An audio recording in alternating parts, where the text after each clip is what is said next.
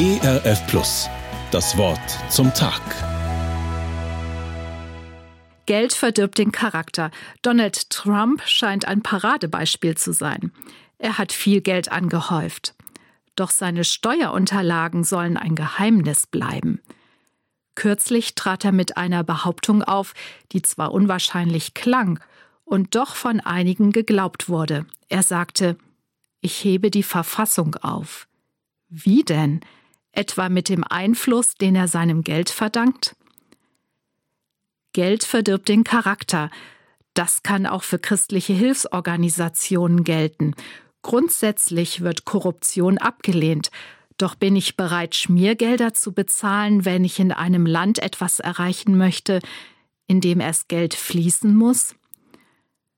Sind nicht Pastoren schon gestolpert, weil sie Geld in die eigene Tasche gesteckt haben, statt den 50-Euro-Schein im Briefumschlag als Spende einzuzahlen? Damit kein Spender Angst haben muss, sein Geld versickert oder wird für einen Zweck verwendet, den er nicht möchte, gibt es Spendensiegel bzw. Selbstverpflichtungen und Gesetze in Deutschland. Der Apostel Paulus weiß um die Gefahr, dass Geld den Charakter verdirbt. Bereits vor fast 2000 Jahren schickt er zwei Mitarbeiter los, um Spenden in der Gemeinde in Korinth einzusammeln. Warum zwei? Zwei Zeugen wurden vor Gericht gebraucht, falls es hart auf hart kommen sollte. Paulus hat Jesu Worte im Ohr. Ihr könnt nicht Gott dienen und dem Geld. Doch ganz ohne Geld kommt keine Gemeinde aus. Wie sieht ein guter Umgang mit Geld aus? Paulus empfiehlt der christlichen Gemeinde in Korinth, ja, wir sind darauf bedacht, dass alles korrekt zugeht nicht nur in den Augen des Herrn, sondern auch nach dem Urteil der Menschen. Nachzulesen im zweiten Korintherbrief Kapitel 8, Vers 21.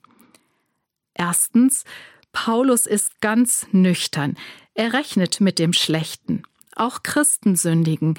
Deshalb gilt es, Vorsichtsmaßnahmen zu ergreifen, die einen guten Umgang mit Geld ermöglichen, aber auch den entsprechenden Missbrauch unterbinden.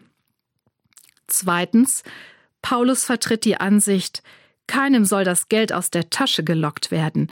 Freiwillig entscheidet jeder, wofür er etwas geben möchte und in welcher Höhe.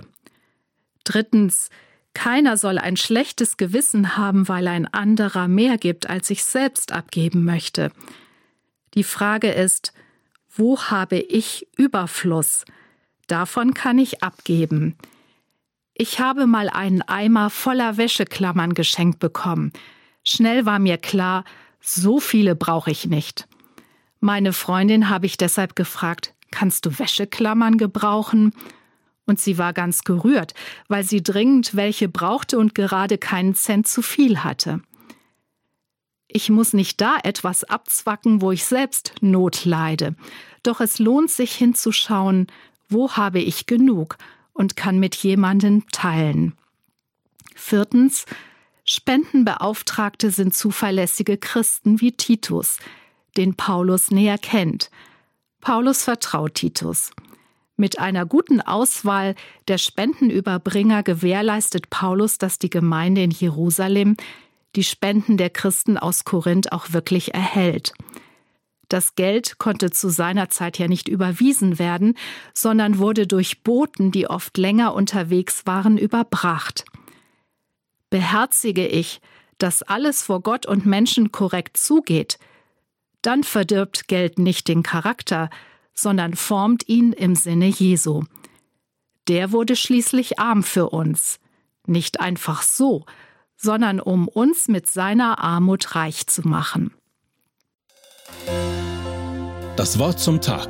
Mehr auf erfplus.de oder im Digitalradio DAB+. Hören Sie ERF Plus. Gutes im Radio.